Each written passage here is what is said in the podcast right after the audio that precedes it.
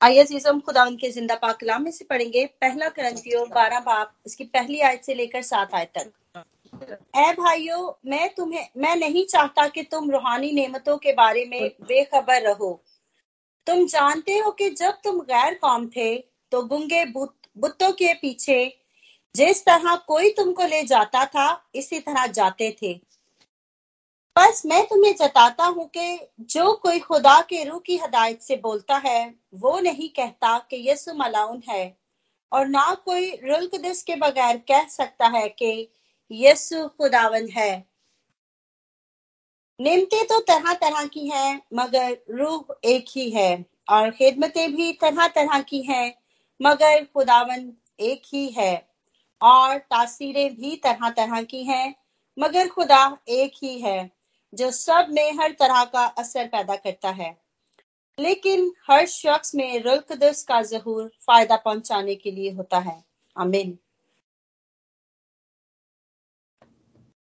Amen. Amen. Thank you very much, Sister Maria, for the blessed reading, and thank you very much for the worship. बड़ी blessed worship थी आज भी और मैं आप सबका भी शुक्रगुजार हूँ और कि आपने मुझे ये मौका दिया और खुदावंत का भी शुक्रगुजार हूँ कि एक दफ़ा फिर हमें मौका मिला कि हम खुदावंत के पाकलाम पे गौर कर सकें, सब मिल के इसे सीख सकें। आज का टॉपिक जैसा कि रुलकुदस का सीज़न भी चल रहा है ये चर्च कैलेंडर के मुताबिक, और वैसे भी ये हम सब का फेवरेट टॉपिक है। बहुत ही फेवरेट है। कईयों का तो बहुत ज़्यादा ही फेवरेट है। और वो तो बाकी जितने भी तसलीस के जो दो कैरेक्टर हैं, उनको तो वो भूल ही जाते हैं और हमेशा ही वो पाकरू की ही बात करते हैं।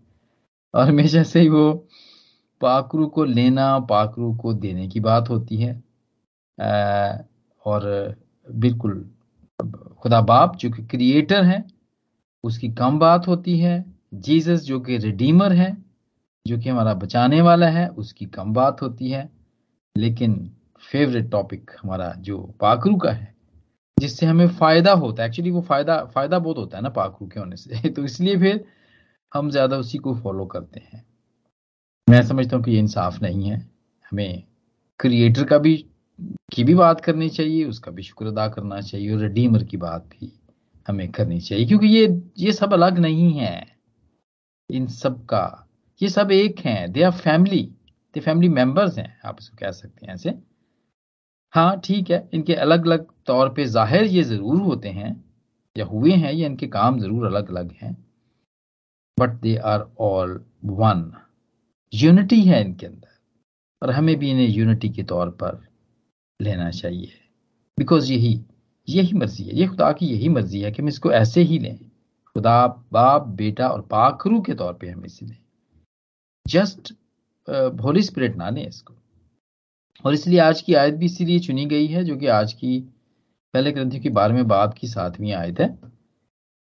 और ये खास आयत है, लेकिन हर एक में रूह का जहूर फ़ायदा पहुँचाने के लिए होता है। इस भेद को आज हम समझेंगे। रूह का जहूर, यानी ज़ाहिर होना, पाक रूह का ज़ाहिर होना, या मैनिफेस्टेशन ऑफ़ होली स्पिरिट भी इसको कह सकते हैं हम। इसको बारी बारी देखेंगे। इसको मैंने तीन हिस्सों में तकसीम किया है कि ये हर एक कौन है जिस आयत के अंदर लिखा गया ना इस जो आयत का पहला हिस्सा है कि हर एक में रूह का जहूर। तो ये हर एक कौन है? हम इसको देखेंगे और फिर हम इसी तरह ये देखेंगे कि ये पाखरू पाखरू के बारे में हम मुख्तसर देखेंगे। बहुत बड़ा टॉपिक है जैसे कि मैंने कहा कि हम तो हर वक्त ही इसके बारे में इस, इसी की बात करते हैं। इसी को सुनना भी चाहते हैं, कोई भी सीज़न हो, हम चाहते यही हैं कि पाकुर की ही बातें होती रहे बस। So it's a big topic लेकिन हम इसको बड़े मुख्तर तौर पर आज देखेंगे कि ये कौन है, क्यों मिलता है हमें, ठीक है? और फिर जो लास्ट पॉइंट इसका देखने का है, वो हम ये देखेंगे कि ये फ़ायदा क्या क्या पहुंचाता है, किस फ़ायदे की बात हो रही है यहाँ पर।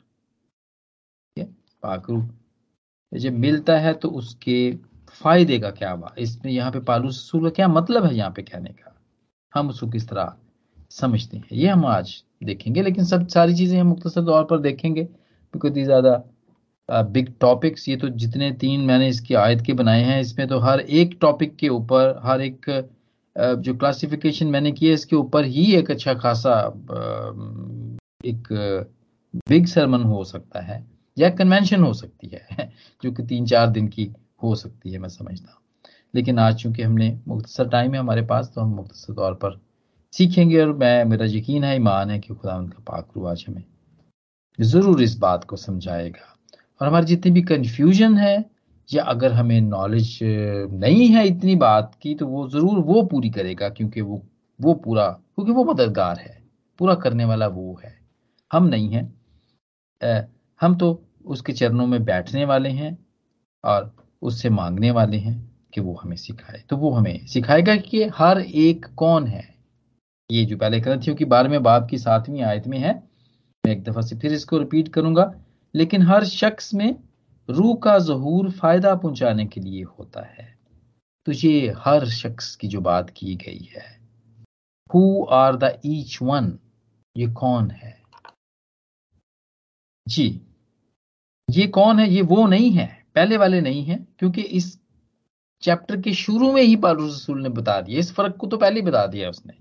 तो पहले वाले कौन है?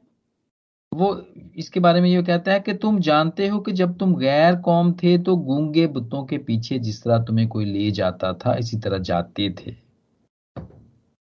ठीक है? बस तुम्हें जत, मैं जताता हूँ कि जो कोई खुदा की रूह से की हिदायत से बोलता है वो ये नहीं कहता कि यीशु मालाउन है। ना कोई रूह कुद्दस के बगैर कह सकता कि यीशु खुदाबंद है। तो ये जो पहले वाले हैं, ठीक है? यानी कि आम में और खास में वो फ़र्क यहाँ पे हमें बता रहा है। ये आम लोग हैं और वो यही कहता है कि तुम रूहानी नियमतों के बारे में बेखबर ना रहो। तुम जानते हो जो जब तुम गैर कौम थे।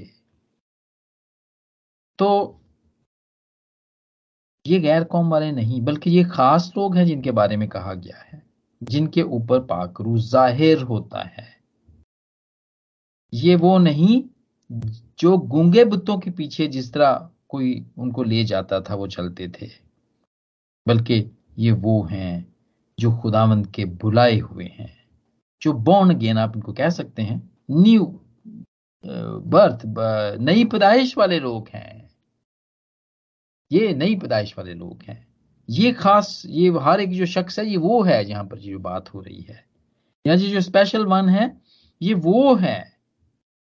और इसकी मिसाल, खुदा मुझे ने नेकुदिमस को दी थी।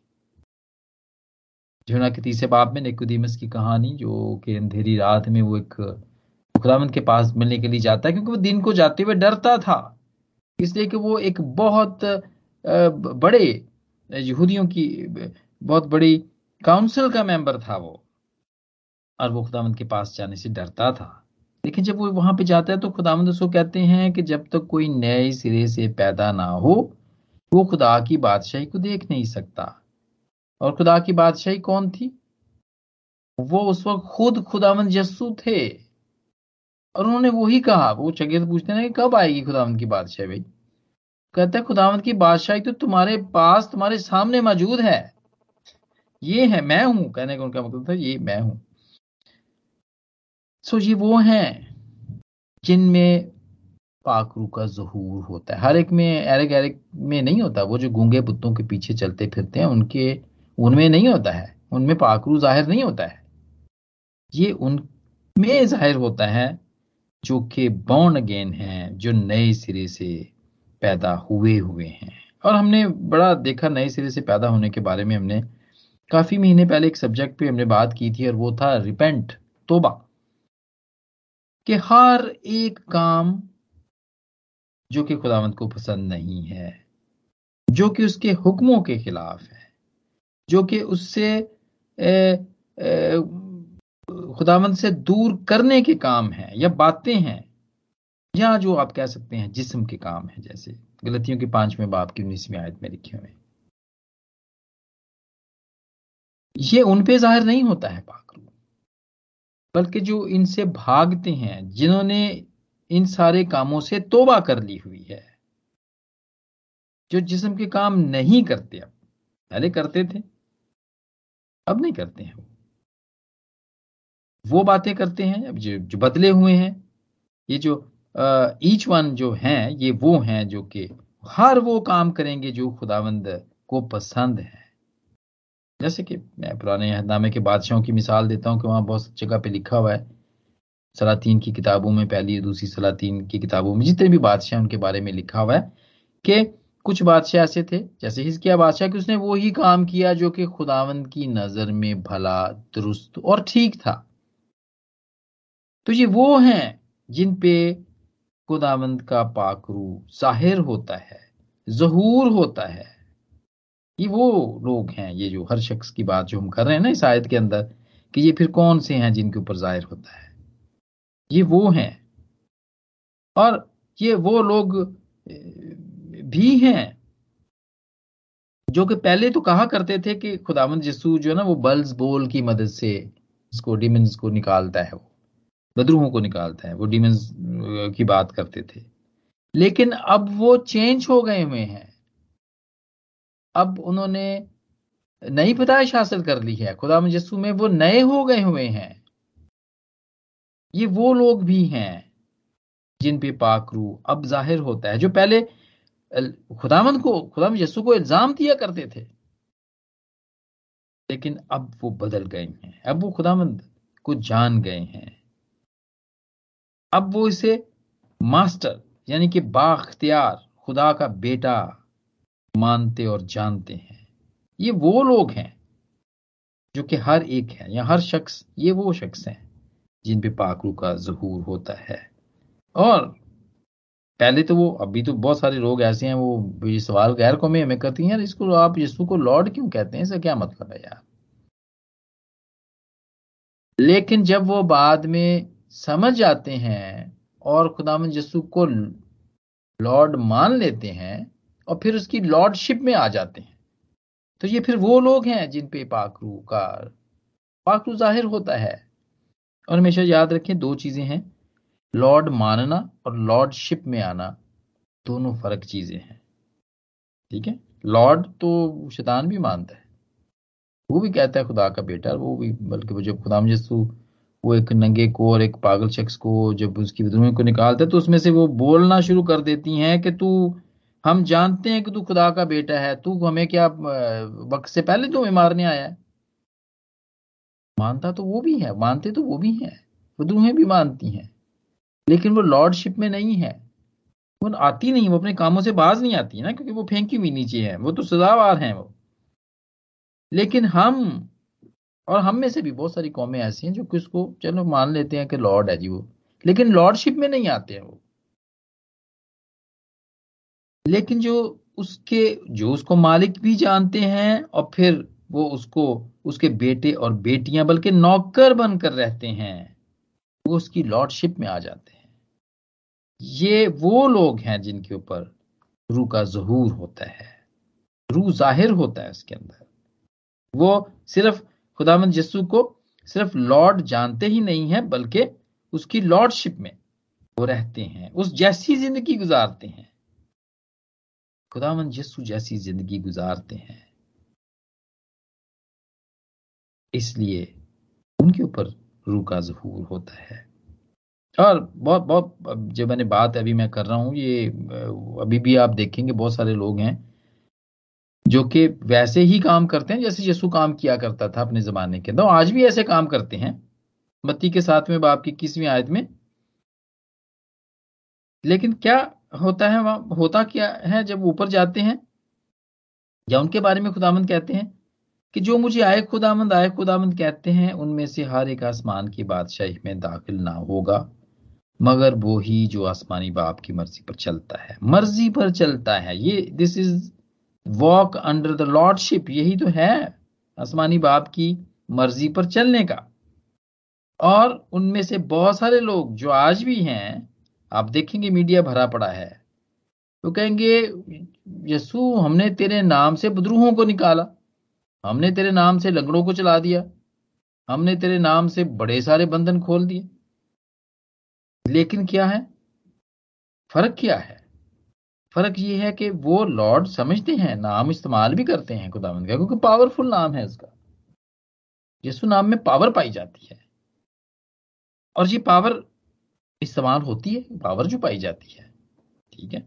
अब सोनी के नाम में पावर पाई जाती है, ठीक है? नेशनल के नाम पे पावर पाई जाती है, ठीक है? ये बहुत सारे ब्रांड्स हैं जो पहले जापान ही बनाया करता था, और पाकिस्तान में बड़ी खुशी से लिया करते थे उसे कि यार ये जापानी चीज़ है, यार ले लो इसको, या ये जर्मनी की चीज़ है बनी हुई बी है, और ये है होंडा है जैसे पाकिस्तान के अंदर बहुत बाइक चला करती थी। लेकिन क्या हुआ बाद में? वो पाकिस्तान ने खुद भी बनाना शुरू कर दी चाइना ने बनाना शुरू कर दिया। तो वो क्या हुआ? वो नाम तो वही था जो ब्रांड का नाम था जो नाइक का है। नाइक के कपड़े तौर पे बहुत सारे लोग यहाँ पे पसंद करते हैं ब्रांडेड नेम है ये। तो ब्रांड तो कोई पहना होगा तो पता थोड़ी चलेगा कि असली है या नहीं है। तो ब्रांड तो पहना हुआ है। नाम तो उसके नाम जो जो जो जो जो देखने में मिलता है, जो देखने में आता है, जिससे शो होता है शो ऑफ़ होता है जिससे, वो तो नाम से होता है। ताकत तो उसमें पाई जाती है।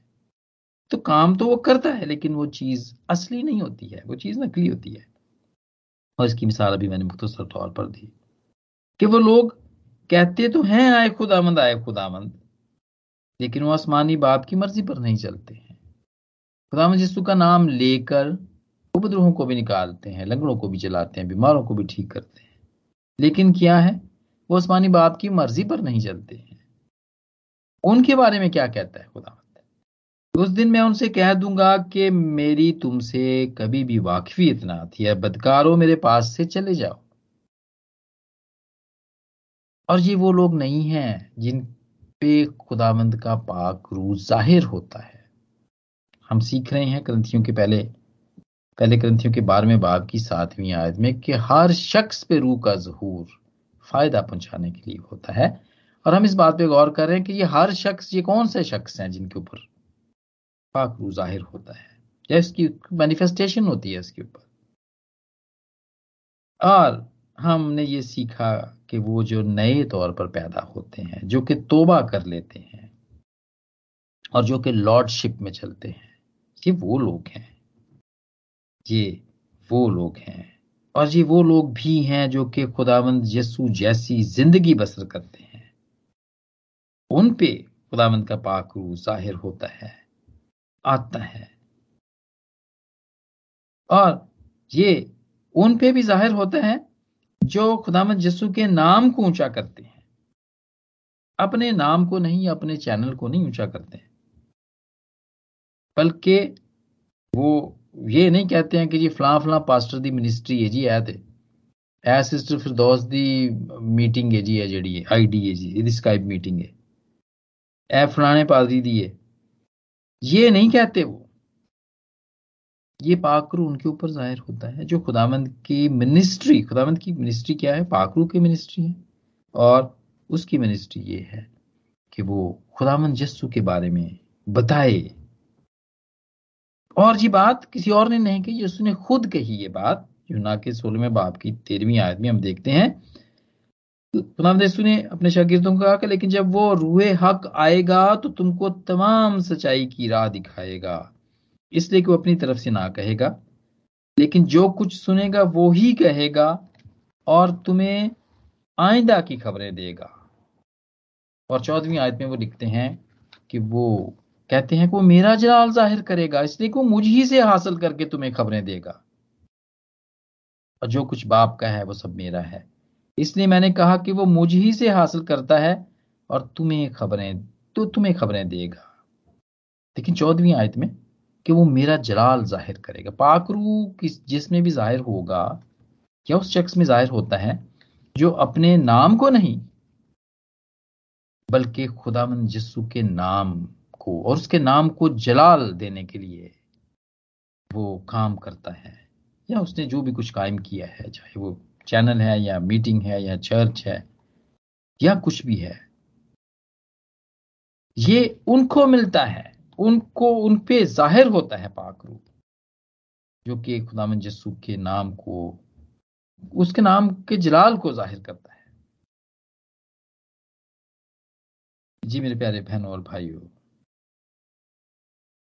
नए सिरे से पैदा हुए हुए लोग, पाक रू से बदले हुए और फिर यस्सु जैसे बने हुए। जो इस इंसानी जिस्म में रहते हुए भी यसु जैसी ज़िंदगी गुजारते हैं खुदा यसु ने भी ऐसे ही किया। वो जब इस ज़मीन के ऊपर आए, था तो उनमें पाक रू लेकिन वो इंसानी बदन में थे और उन्होंने भी हमें रह के दिखाया। उन्होंने एक नमूना हमें दिया ना ये। और क्यों जब हम भी ऐसा करते हैं तो हमें भी या उन जितने भी लोग हैं जो कि जिन जिन पे ज़ाहिर होता है या होता रहा है वो, क्यों ऐसा होता है कि वो इंसानी जिसम में होते हुए भी अगर वो यसु जैसी ज़िंदगी गुजारते हैं तो क्यों पाकरू उनके ऊपर ज़ाहिर होता है? क्योंकि वो वो एटीट्यूड अट्रैक्ट करता है पाकरू को। इस बदन के अंदर भी अगर हम खुदा यसु जैसा रहेंगे हमारी ज़िंदगी उस जैसी होगी जो कि सादा तरीके से। ना, जैसे उन्होंने कहा जी, परिंदों के घोंसले होते हैं, लोमड़ियों के भट्ट होते हैं, अपने आदम के, को तो सर धरने की जगह नहीं है। ना घर बार ना कोई बैंक बैलेंस, कुछ भी नहीं। दूसरे के ऊपर डिपेंड करना। और दुश्मनों को माफ़ करना। और बिल्कुल ऐसी लाइफ नहीं कि हम समझे कि अपने अपने राइश के लिए, अपनी आराम के लिए, अपनी शो शाह के लिए मैं बहुत कुछ ही करता रहा हूँ, बड़ी मेहनत करता रहा हूँ मैं। ये वैसी ज़िंदगी नहीं है जैसा ये सुख गुजारा करते थे। हमें ये नमूना मिलता है। और जब हम जस्सू जैसी ज़िंदगी गुजारते हैं तो फिर पाकरू ज़ाहिर होता है हम पर अट्रैक्ट होता है। ये वो जगह बन जाती है उसके लिए। ये अपने अंदर जगह बनाने वाली बात है कि ये फिर जगह ऐसी बन जाती है जहाँ पे पाखरू आ सकता है। उन लोगों को, उन लोगों पे पाखरू ज़ाहिर होता है फिर मेरे प्यारे बहनों भाइयों। इसके अलावा और बहुत सारी और भी मिसालें हो सकती हैं, लेकिन चूँकि हम मुख्तर तौर पर देख रहे हैं, सीख रहे हैं तो हम आज इतना ही कि ये वो, कि ये किन पे ज़ाहिर होगा, उन पे ज़ाहिर होगा, जिनमें ये सारी बातें होंगी जो आज अपने सीखी। तो फिर दूसरा हिस्सा जो इस आयत का है, वो ये है कि पाखरू के बारे में है द स्पिरिट के बारे में है द होली स्पिरिट के बारे में है। और इसका ज़िक्र हम पढ़ते हैं बिल्कुल इस पहले ग्रंथियों के बारे में बाप की तेरहवीं आयत में, क्योंकि हम सबने ख्वाज यहूदी हो, ख्वाज यूनानी हो, गुलाम हो, आज़ाद एक ही रूह के वसीले से एक बदन होने के लिए बपतिस्मा लिया। और हम सबको एक ही रूह पिलाया गया। अब देखिए यहाँ पे परूस रसूल, बिल्कुल वही बात जो यहाँ पे भी हमने सीखी कि पिलाने के वसीले से बपतिस्मा हो रहा है। और ये रूह को हमारे बदन के अंदर जाके बपतिस्मा मिल रहा है। राइट पिलाने के वसीले से। ऐसे तो बहुत सारे बपतिस्मे हैं। पाखरू का भी एक बपतिस्मा है, आग का भी एक बपतिस्मा है, जो खुदा जिसु ने खुद कहा। ठीक है, बल्कि योना बपतिस्मा देने वाले ने भी कहा कि वो तुम्हें आग और पानी से बपतिस्मा देगा। गम और मुसीबत का बपतिस्मा है। खुदाम यीशु ने ये कहा जब याकूब की माँ ने उसको कहा कि एक जरा जो तुम मेरा बेटा है, वो तेरे दाएँ बैठे, एक बाएँ बैठे तो ये हो सकता है? तो उसने कहा कि नहीं, ये नहीं हो सकता। तो उसने कहा कि फिर खुदा यीशु ने कहा, क्या जो मैं बपतिस्मा लेना चाहता हूँ रंजो अलम का, जो दुख उठाने का बपतिस्मा जिस फ़ेज़ में से उसने गुजरना था, क्या वो ले सकते हैं? ये बपतिस्मा।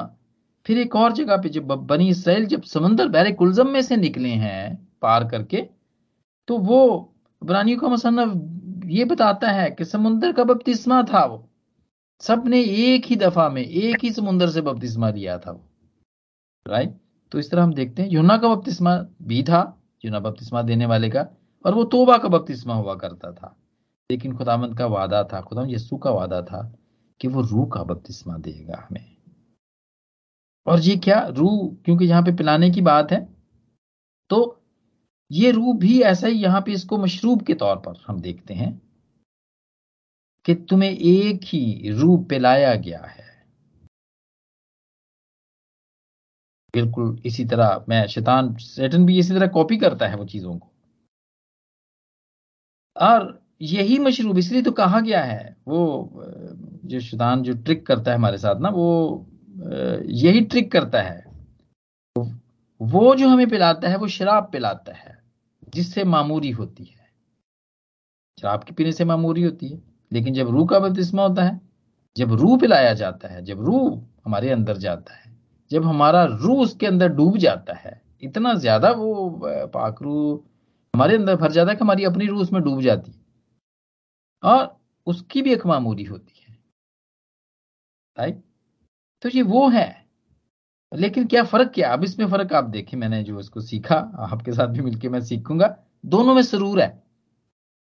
शराब के पीने में भी में सरूर है, और ये मैं नहीं कहता हूँ, ये पारू ससूल इसको कहता है, और वो कहता है के पाँचवें बाप की अठारहवीं आयत में, और शराब में मतवाले ना बनो, क्योंकि इससे बदचलनी पैदा होती है, बल्कि रूह से मामूर होते जाओ। मामूरी को वो मना नहीं करता। वो ये नहीं कहता कि आप ड्रंक ना हो। ड्रंक हो आप, लेकिन शराब से नहीं। खुदामंद के पाकरू से ड्रंक हो आप। ठीक है? क्यों? फ़र्क क्या है इसमें? शराब में क्या होता है, उससे झगड़े पैदा होते हैं। वो आगे चल के यही कहता है क्योंकि पाँचवें बाप की अठारहवीं आयत में, क्योंकि वो सारे बदन के काम है, जो कि उस मामूरी के बाद शुरू हो जाते हैं।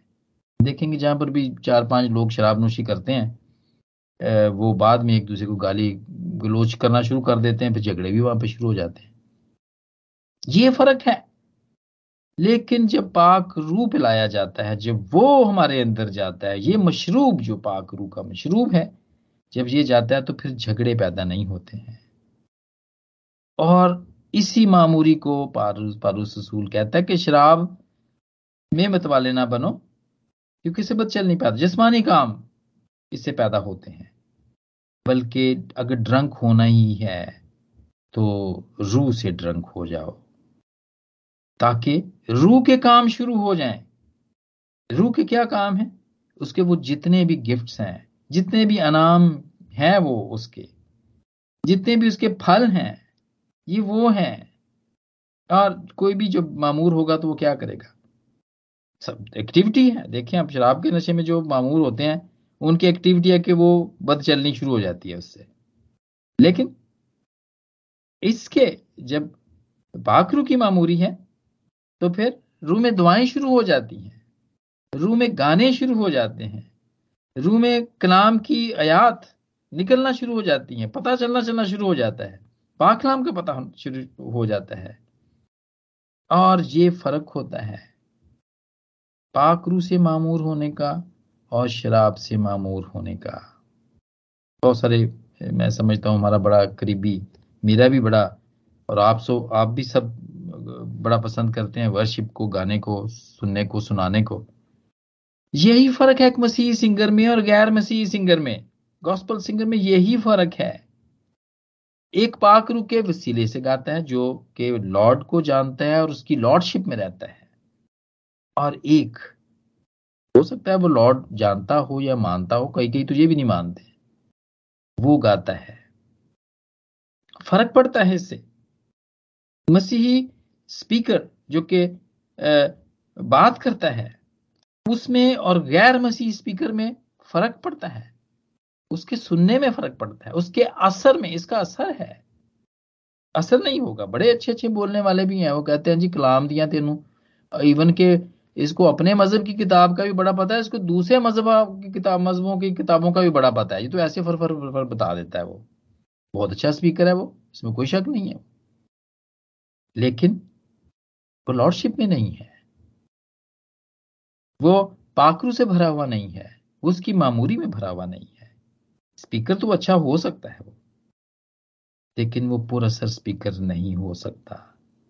वो वर्शिपर, वो मसीह, एक वर्कर तो अच्छा हो सकता है।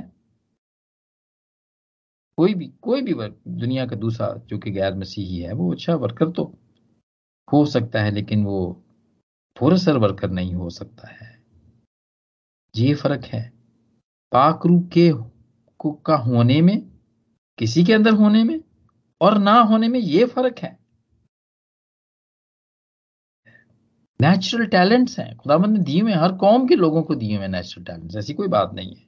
बड़े अच्छे अच्छे गाने वाले, बड़े अच्छे अच्छे बनाने वाले, बजाने वाले बड़े अच्छे अच्छे हैं। नेचुरल ये these are the natural talents हैं। लेकिन जब नेचुरल टैलेंट में जब पाकरू का जहूर है, जब वो मिलता है जब वो आता है, जब वो ज़ाहिर होता है तो वो नेचुरल को सुपर नेचुरल कर देता है। वो सिर्फ़ नेचुरल नहीं रहने देता, वो उसको सुपर नेचुरल कर देता है। जिस तरह वो चाहता है, वो देता है। Natural talent Benjamin sisters were the natural talents natural talent थी वो नेचुरल टैलेंट है वो। उनके अंदर है, उनके अंदर पाया जाता है, शुरू से ही पाया जाता है। लेकिन आज जब वो दुआ में वर्शिप करती हैं तो वो सुपर नेचुरल हो जाती हैं। बंधन टूटते हैं, रूहें टूटती हैं। खुदावंत का पाकरू का मसा फील होता है। ये उन्होंने गवाही दी, मैंने खुद सुनी यहाँ पर। जब जिस जिस होटल में बड़े बड़े होटल्स में वो जाके अपने नेचुरल टैलेंट को पेश किया करती थी वो, दूसरों को महसूस किया करती थी, जब आज वो जाके वहाँ पे खुदामंद के नाम को के नाम के जलाल को ज़ाहिर करती हैं तो लोगों के बंधन टूटते हैं और लोगों के जुए वहाँ पे खुलते हैं। ये फ़र्क है नेचुरल का और सुपर नेचुरल का। वो अपना जलाल नहीं, बल्कि खुदा के जलाल को ज़ाहिर करता है और ये रूह जिसे चाहता है, उसे देता है। जिसे चाहता है, उसके टैलेंट के मुताबिक उसे देता है। ऐसा नहीं है। अभी अगर वो फिशरमैन थे, जितने भी थे, मछलियाँ पकड़ने वाले थे, खुदावन ने देखे उनके टैलेंट के मुताबिक ही उनको उनको कहा कि अब तुम पकड़ोगे तो तुम सही, लेकिन मछलियाँ नहीं, अब तुम आदमी पकड़ा पकड़ा करोगे। अब तुम आदम, आदमगिरी किया करोगे। जी मेरे प्यारे बहनों और भाई वो जो चाहता है, वो देता है। तरह तरह की, तरह तरह की नेमतें, तरह तरह के फल, हम देखते हैं। ये हम 18 से 20 देखते हैं, जो कि रुके हैं जितने भी नेमतें हैं, वो हम देखते हैं। और ये पहला ग्रंथियों के बारहवें बाब की नामी आयत में कुछ लिखी हैं, कुछ इफ्सियों के चौथे बाब में लिखी हैं, कुछ पहले पदरस के चौथे बाब में हैं और रोमन एट के अंदर भी हैं। ये सारी नेमतें हैं, जो कि नेचुरल टैलेंट को सुपर नेचुरल टैलेंट बनाती हैं। और यही। आप देखें, खुदाबंद ने खुद इस बात का हवाला दिया। बजरियल बिन ओरी का, जिसने टेबरनेकल पे काम किया, खुदाबंद के घर, खैमा इज्तमा, जबकि बनी सैल बिल्कुल सफ़र में थे तो जो वो खैमे को इस्तेमाल किया करते थे, जिसमें जाके इबादत किया करते थे, कुर्बानी हुआ करती थी वो उसमें खरूज के इकतीसवें बाप, एक्सिडस थर्टी वन के अंदर हम देखते हैं। Supernatural talent. रूह से भरा हुआ बजदियल बिन और। खुदामंद ने कहा कि उसको इस्तेमाल करो। और रूह का जहूर मेरे प्यारे बहनों और भाइयों, फ़ायदा पहुँचाने के लिए है।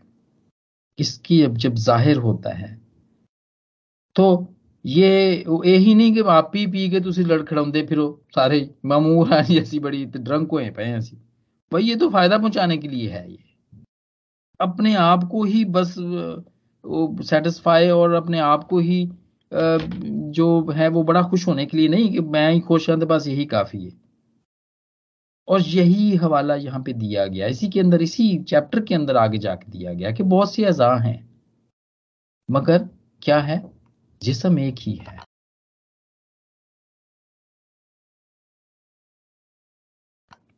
जी मेरे प्यारे बहनों और भाइयों, हमारा बदन, जिस्मानी बदन है और इंडिविजुअल हैं हम। अलग अलग हैं जिस्मानी तौर पर। हमारी खुराक जो हम लेते हैं, जो पहले भी मैंने जो बात की, बिल्कुल ऐसे ही है, वो हम लेते हैं। रोज खाते पीते हैं दो तीन मरतबा हम खाते पीते हैं अपने बदन के लिए, ताकि हम चलते फिरते रहें, हमें तकवीत आए। हम वो काम, जो रूटीन के काम है, वो करते रहें। लेकिन जो हमारी रूह का, जो हमारी रूह है, जो अंदर है हमारी, उसकी खुराक फ़र्क है बिल्कुल।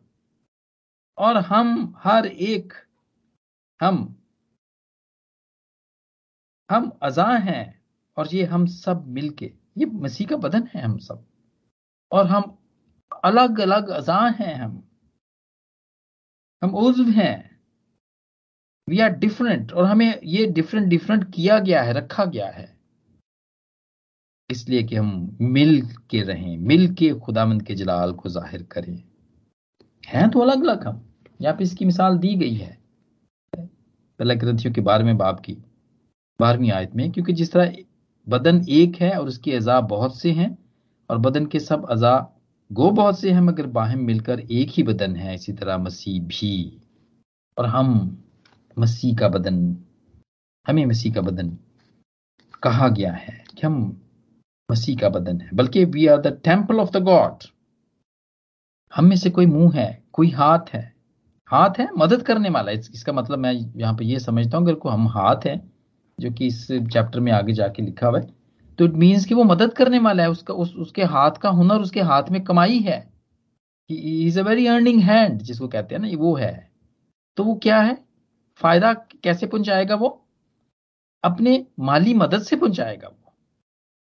अगर कोई ए, कोई पैर है या कोई टांग है तो it means he is very good he has a very good transportation वो लोगों को इधर लाने में, ले जाने में, वो वो बहुत अच्छा है वो। उसके बाद ट्रांसपोर्ट बड़ी अच्छी है। ये खुदामंद की नेमत दी हुई है उस, नहीं खुदामंद ने उसको नेमत दी हुई है। ये खुद नहीं है कि तुम आप ही चार चार, पाँच पाँच वाली टाउन के चक्कर लाओ। और आपका पड़ोसी जो है बेचारा, वो उधर बारिश में भीगता हुआ जा रहा हो, और आप उसको लिफ्ट भी ना कराएँ। आसान है हम सब। अगर अच्छा अगर कोई आँख है अगर जो, जो कि यहाँ पे आगे जाके दिया गया है इसका हवाला दिया गया है तो इसका ये मतलब नहीं है कि कोई तो चर्च में या कोई तो कलीसिया के अंदर ऐसा हो कि जिसको कलाम पढ़ना ही ना आता हो और आपको बहुत अच्छी आपकी तालीम हो आप अच्छे तरीके से पढ़ सकते हो और आप उसकी मदद ना करें उसको पढ़ कलाम पढ़ के ना सुनाएँ आप उसको। या उसको ये ना कहें कि आप मेरे को आ जाया कर यार मैं रोज तेन एक चैप्टर पढ़ के मैं तेन सुना करांगा मैं। ये जो रूह मिलता है ये फ़ायदा पहुँचाने के लिए है दूसरों को। ये जो हमें अच्छा हाथ मिला है अर्निंग हैंड मिला है हमें ये फ़ायदा पहुँचाने के लिए है। ये जो हमें आ, अच्छा मुँह मिला है प्रीच करने के लिए या अच्छी बात करने के लिए या इंकरेजमेंट करने के लिए या अच्छा गाने के लिए। जैसे अभी मैंने थोड़ी देर पहले मैंने बेंजामिन सिस्टर की मिसाल दी। तो ये दूसरों को कंफर्ट करने के लिए देने के लिए बना है ये। ये सिर्फ़ अपने नाम को ऊँचा करने के लिए नहीं है, बल्कि ये खुदा यीशु के नाम को ऊँचा करने के लिए है। पहला ग्रंथियों के बारे में, बाप की बारहवीं आयत में यही बात मैंने भी आपको बताई कि इसी तरह हम भी सब बाहिम मिलकर एक ही बदन है। एक ही बदन है। कि खुदावंत का जब हम जब हम देखते हैं ये सारी चीज़ें, जब हम इस तरह देखते हैं कि हाँ हम एक एक हैं तो हम खूबसूरत आवाज़ है, बोलने का तरीका है, तमीज बड़ी अच्छी है, बात बड़ी अच्छी तरीके से करते हैं तो हम उसको खुदामंद के नाम के जलाल के लिए इस्तेमाल करें इसे। और क्यों? इसकी एक मिसाल, खुदाम यसु ने अपने बारे में कही जब उनको स्क्रोल दिया गया हैकल में पढ़ने के लिए, जब वो थे इस ज़मीन के ऊपर और हैकल में गए तो उन्होंने यसाया इकसठ को अपने सामने रखा और उसको खोला और उसको पढ़ना शुरू किया। और क्या पढ़ना शुरू किया? और उन्होंने कहा, खुदामंद, खुदा की रूह मुझ पर है, क्योंकि उसने मुझे मसा किया ताकि हलीमों को खुशखबरी सुनाओ और मेरे प्यारे बहनों और भाइयों, अगर हम मसीह जैसे बनते हैं, अगर हम भी मसा होते हैं पाक रूह से तो ये चैप्टर हमारे लिए भी है। ये जिसाया 61 हमारे लिए भी है कि खुदामंद खुदा का रू मुझ पर है, क्योंकि उसने हमें मसा किया है, ताकि हलीमों को खुशखबरी सुनाए। उसने मुझे भेजा कि शिकस्ता दिलों को तसली दे। कितने सारे लोग हैं, परेशान होते हैं यहाँ पर। जब आप उनसे बात करते हैं तो कितने इनकरेज होते हैं वो। इमिग्रेशन के प्रॉब्लम्स हैं। कई भाई बहन यहाँ पर हैं जो कि थाईलैंड के अंदर हैं मलेशिया के अंदर हैं। कई भाई बहन है जो इंडिया और पाकिस्तान के अंदर, खाने के लिए पैसे नहीं है उनके पास। वो बड़े मजबूर हैं। तरह तरह की मुश्किलों में है, बीमारियों में है। हम उनको कभी बहुत दफ़ा तो माली तौर पर तो हम उनकी मदद नहीं कर सकते, लेकिन हम उनको तसली वाली दुआ उनके लिए जब करते हैं तो उनको तसली मिलती है। कैदियों के लिए रिहाई जकड़े हुए हैं तरह तरह के नशों में जकड़े हुए हैं प्रॉब्लम्स में, सोचों में जकड़े हुए हैं। जब हम कलाम का कोई हिस्सा खुदामंद की कोई बात या उनके लिए दुआ करते हैं तो वो उनसे आज़ाद होते हैं। तासीरें हैं, आदतें हैं ना शुक्रगुजारी की आदतें हैं। उनके अंदर पाई जाती जिनकी वजह से उनको बरकत नहीं मिल रही होती है। जब हम उन्हें ये चीज़, उनके लिए दुआ करते हैं, उनको बताते हैं तो उनसे जाती रहती हैं। ये हमारा काम है। खुदावंद ने हमें मसा किया है। ये चैप्टर हमारे लिए भी है और ये खुदावन यसू ने अपने लिए वहाँ पे पढ़ा। और जब हम खुदावन जैसा बनते हैं, जब उस जैसा होते हैं, जब हम ऐसा होते हैं तो फिर ये हमारे लिए भी है। बिल्कुल सेम वैसे ही जसाया 58 भी यही है। खुदावंत का पाकरू जब जब हमें मिलता है तो खुदावंत किस बात से खुश होता है कि जुल्म की जंजीरें हम तोड़ें और जुए के बंधन खोलें। ना उम्मीद लोगों को उम्मीद दिलाएँ। उनको पूरी उम्मीद कर दें। मजलूमों को आज़ाद करें। बल्कि हर एक जुए को तोड़ डालें। क्या ये वो नहीं जो अपनी रोटी लोगों को, कि जो रोटों को, भूखों को खिलाएँ, मस्कीनों को जो आवारा हैं अपने घर में लाएँ, और बहुत से नंगों को हम देखें और उसे पहनाएँ, और अपने हम जिन्स से रूपोशी ना करें? ये है purpose of the anointment anointed अगर हम हैं तो ये पर्पज है उसका। हमें ये बात समझने की ज़रूरत है। खुद खुश नहीं होना, क्योंकि हमें ये चीज़ दी गई है। हम तो ये अजा का एक हिस्सा है हम। If we are right handed we know that our left handed hand is is not that strong हमें चीज़ों को फिर लेफ़्ट हैंड में बहुत भारी चीज़ों को उठाने की ज़रूरत नहीं ना होती। फिर तुम तो राइट हैंड इस्तेमाल करते हैं ना। यही बात है। कोई कमज़ोर है हम में, जिस बात में भी कमज़ोर है तो हमने कमज़ोरी में उसकी मदद करनी है। इसलिए पाकरू हमें दिया गया है कि हम इसको दूसरों की भलाई के लिए इस्तेमाल करें, ताकि खुदावंत के नाम को जलाल मिले। Ministry of the holy spirit इसको बढ़ाने के लिए, ताकि जिस तरह जिस्मानी तौर पर हम स्ट्रांग होते हैं, इसी तरह जो हमारी रूह है अंदर और जो दूसरों की रूहें हैं, वो मज़बूत बनती चली जाएँ। वो मज़बूत हों और वो जुड़ी रहें। और ये बिल्कुल पाकरू एक कभी भी जिसके अंदर, जिस, जिसको कहते हैं ना, जिसके अंदर पाकरू अगर किसी के अंदर तो वो दूसरे को पहचान लेता है। लेकिन जिसके अंदर नहीं है, वो पहले वाले को पहचान नहीं सकता। वो मिले रहते हैं, उनकी यूनियन होती रहती है। और ये मिलते मिलते ये एक बदन बनते हैं। चूँकि वो सारे एक बदन का हिस्सा जो है, जैसे हमारे बदन के अंदर हमारी आँखें और टांगे और हाथ हमारे बदन के साथ रहते हैं, ये भी फिर साथ ही रहते हैं। फिर कोई चर्च में तोड़फोड़ नहीं होती है, कोई ग्रुप बंदी नहीं होती है, कोई अलग अलग चर्चेज नहीं बनते हैं, लोग अलग अलग नहीं होते, उनमें तफरके नहीं होते हैं। उनके अंदर यूनिटी होती है, इससे हमें पता चल जाता है, इससे हमें पता चल जाता है। तो ये बिल्कुल ऐसा ही होता है, जो कि माल के दूसरे बाप की चवालीसवीं आयत में लिखा हुआ है कि वो सब एक ही थे, वो एक दिल थे, सब चीज़ों में शरीक होते थे, हर रोज एक दिल होकर हैकल में जमा हुआ करते थे। हर रोज एक दिल होकर हैकल में जमा हुआ करते थे। ये इब्तदाई कलिसियाँ ऐसे बनी। ये यूनिटी है। आकरू का ये काम है। और वैसे तो चर्च में तो आज तो मसीह का बदन जो है, वो तो कलीसिया है, वो चर्च है, वो जहाँ पर भी जाएगी, खुदावंत का पाकर उनके साथ ही होगा, उनके साथ जाएगा। अगर वो चर्च में जाते हैं, एक बिल्डिंग है, जो कि ईंटों से बनी हुई बिल्डिंग है उसमें जाने से खुदा तो नहीं मिलेगा, खुदा तो मिलेगा उस कलीसिया के साथ रहने में, जो कि खुदा का बदन है, जो कि यस्सु का बदन है। हाँ चर्च में हम ज़रूर जाते हैं, जाना भी चाहिए, मैं तो इस बात का बड़ा हामी हूँ, क्योंकि इससे हमें एक दूसरे के बारे में पता चलता है जो चर्च में आता है। जो एक हफ़्ते से हम किसी को मिलते नहीं है जिसमानी तौर पर उसकी हालत को नहीं देखते हम, ठीक है? कि उसके, उसकी क्या हालत है जिसमानी तौर पर, ठीक है? गमों ने, परेशानियों ने उसका क्या हाल किया हुआ है, हमें पता चलता है। कितनी खुशी से भरपूर है वो, कितना सेहतमंद है वो, हमें उसको देखने से ही पता चलता है। इसलिए चर्च में जाना ज़रूरी है, मिलना ज़रूरी है, लेकिन खुदा वहाँ पर नहीं है।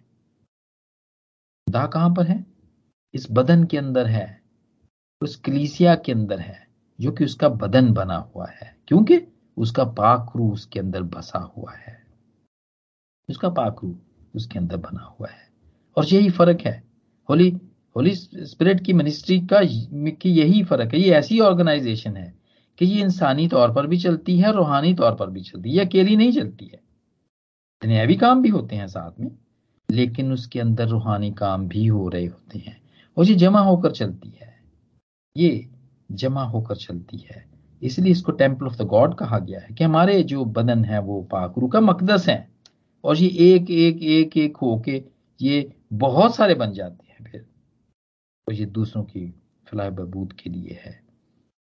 इसलिए ताकि हम खुदावंद की खूबियों को ज़ाहिर कर सके। हम खुदावंद की खूबियों को ज़ाहिर कर सके। अभी हमें पूछने की ज़रूरत नहीं है।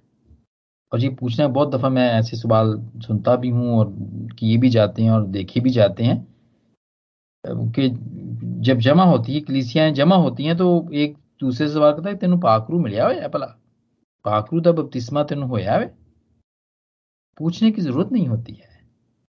पता चल जाता है। ठीक है? बल्कि ये जो पूछने वाला वो ही फंस जाता है। तो सोचने वाला कहता है, अगर इसको इसके पास पाकरू होता तो उसको ज़रूर पता चल जाता कि मेरे पास है। तो कभी भी ये सवाल नहीं करना चाहिए।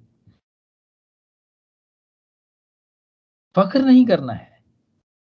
मिला है गिफ्ट, अपने पास रखने का नहीं है। इसका इसका मुआवजना करने के लिए नहीं है कि मैं बहुत ही गैर ज़ुबान बोलना वा तो ये तो नहीं, कोई भी तो होया ही नहीं पाक खुदा बब्दिस मारे मुआवजना करने के लिए चैलेंज करने के लिए नहीं है। अनोइंटेड है। तो मिजाज बता देता है एटीट्यूड बता देता है। और जी इसलिए मिला है, ये इसलिए मिलता है, इसलिए ज़ाहिर होता है, हर एक उस शख्स में जो बदला हुआ है कि ये खुदाबंद के नाम को जलाल दे और ये इस्तेमाल हो। और मैं समझता हूँ कि भी और भी बहुत सारी बातें इसके बारे में कही जा सकती हैं। सुनी जा सकती हैं, इस पर गौर किया जा सकता है। लेकिन आज खुदावंत का पाक हम सबको मिले, हम अपने एटीट्यूड्स को उस जैसा बनाए और वो हमें काम करे और हम उसको दूसरे के फ़ायदे के लिए इस्तेमाल करते रहें। खुदावंत के पाकलाम की बरकत आज मुझ पर और सब पर हो। आमीन। आमीन आमीन। God bless you brother Adil, इस खूबसूरत ब्लेस्ड मैसेज के लिए वाकई ही हमने बहुत बरकत पाई।